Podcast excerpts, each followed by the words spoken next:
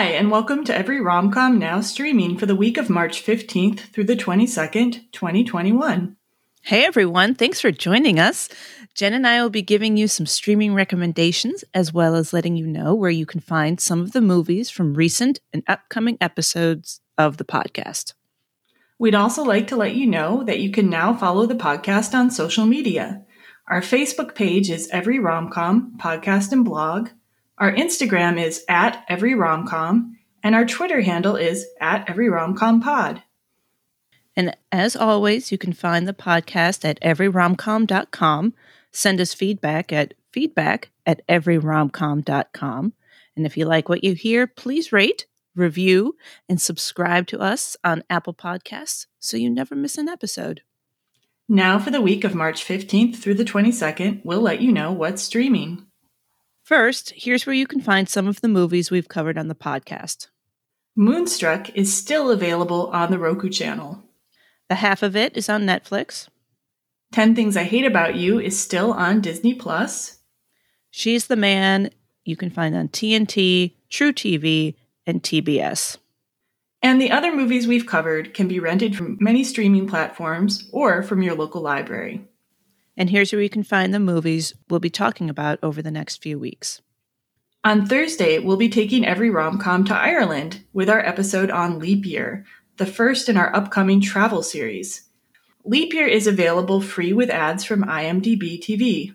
And just a note on this I searched for the movie Leap Year through my Roku device, and it said that I would have to rent it through Prime. I clicked through the rent it because we're podcasting on it, and it automatically transferred me to the free version from IMDb TV. So if you go to your Roku and see that it's saying you're going to pay money, it might not necessarily be so. Just a heads up on that.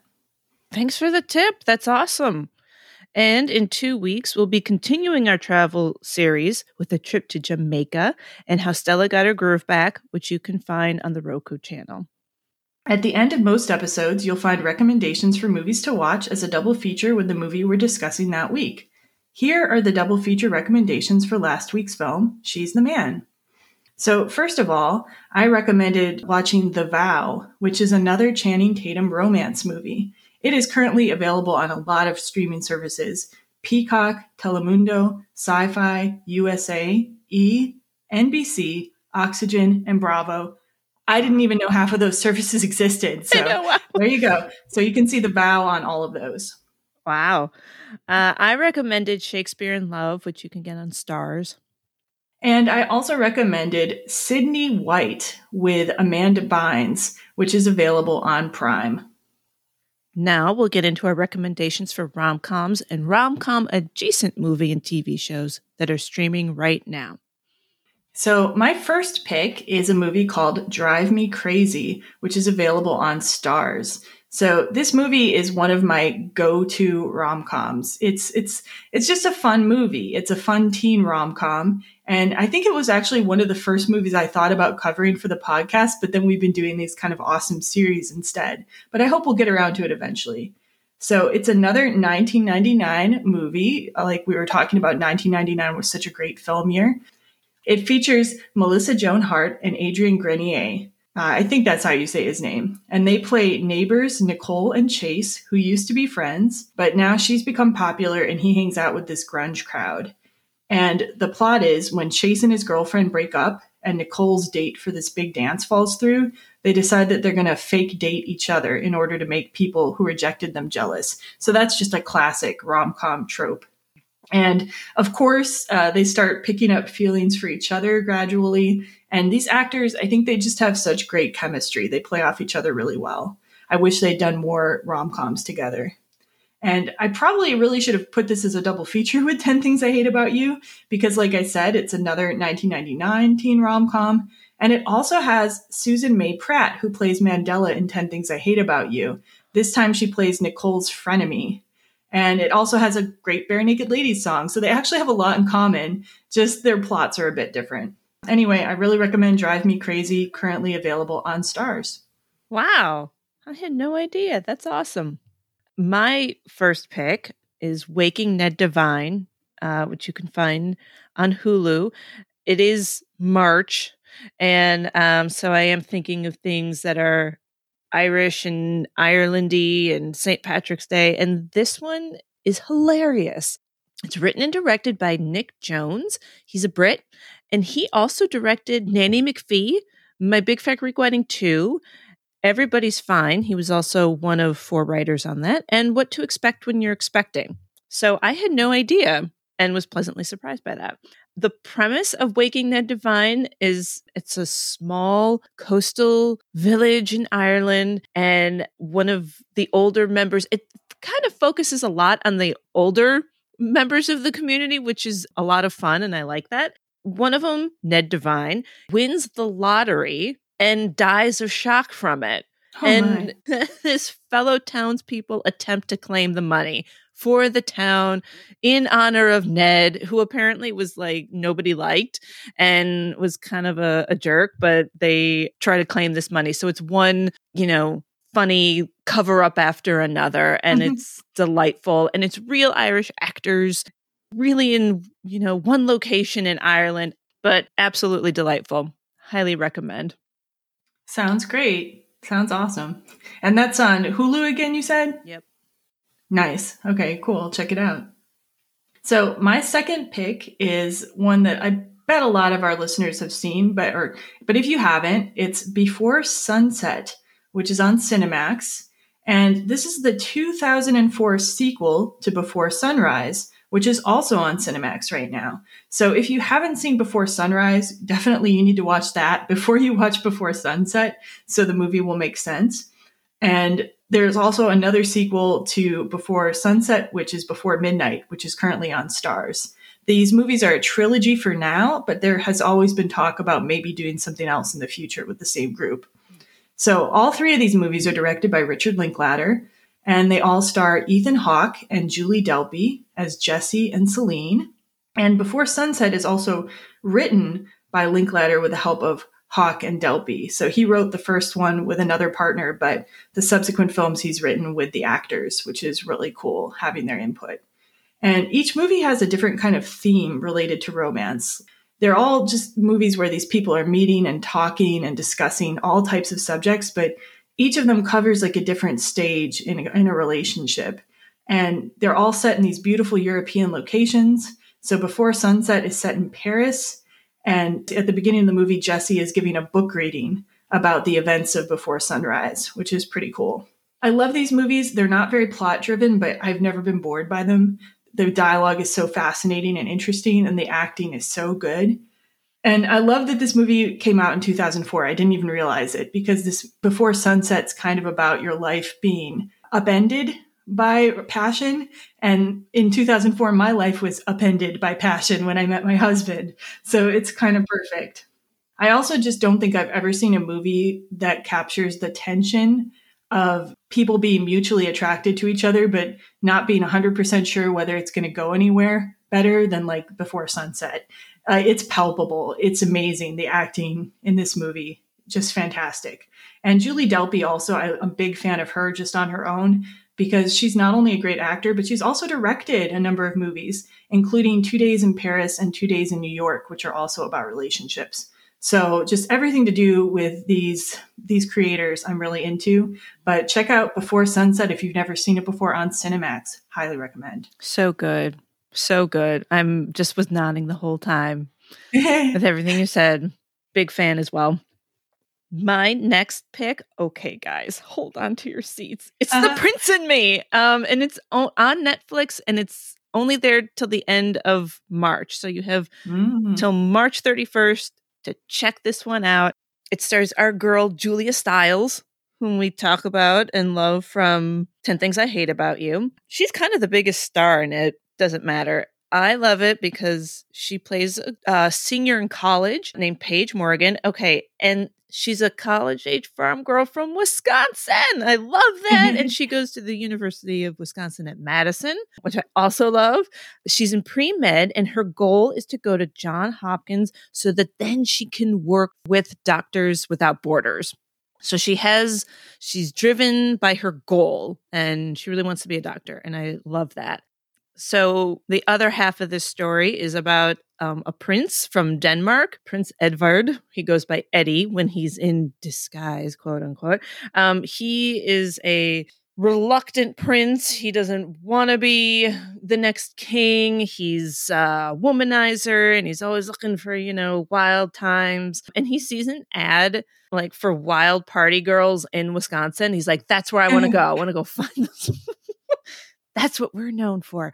Um, so he and his like manservant come to Madison, and he Eddie's supposed to like be uh, just a regular college student with a manservant, and um, very very humorous. So Paige and Eddie meet under like you know bad circumstances. He's like, "Hey, wild party girl, let's get to," it. and she's like, "Get out of my face."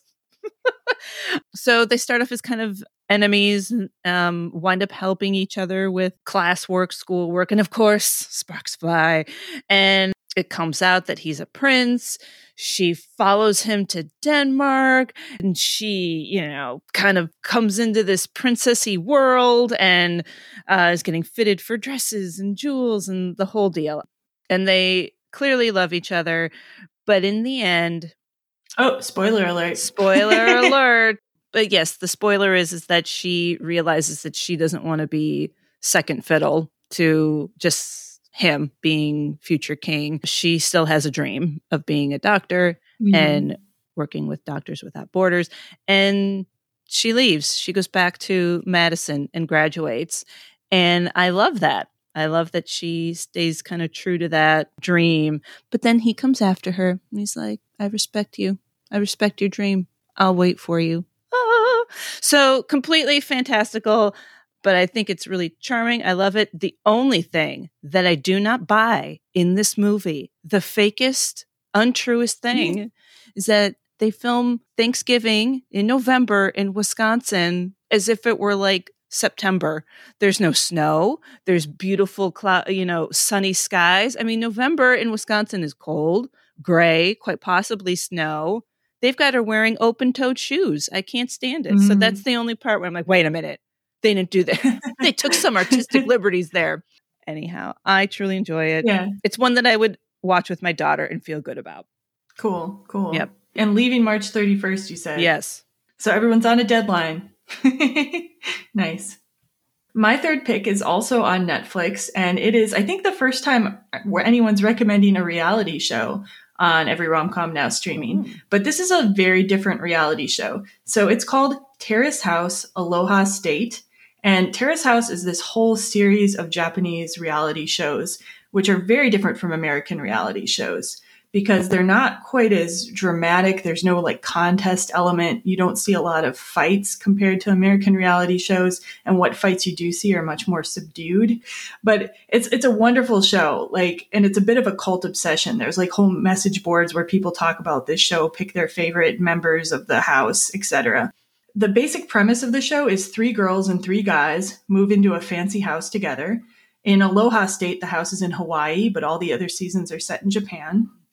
And the idea is that most of them are single people looking to date.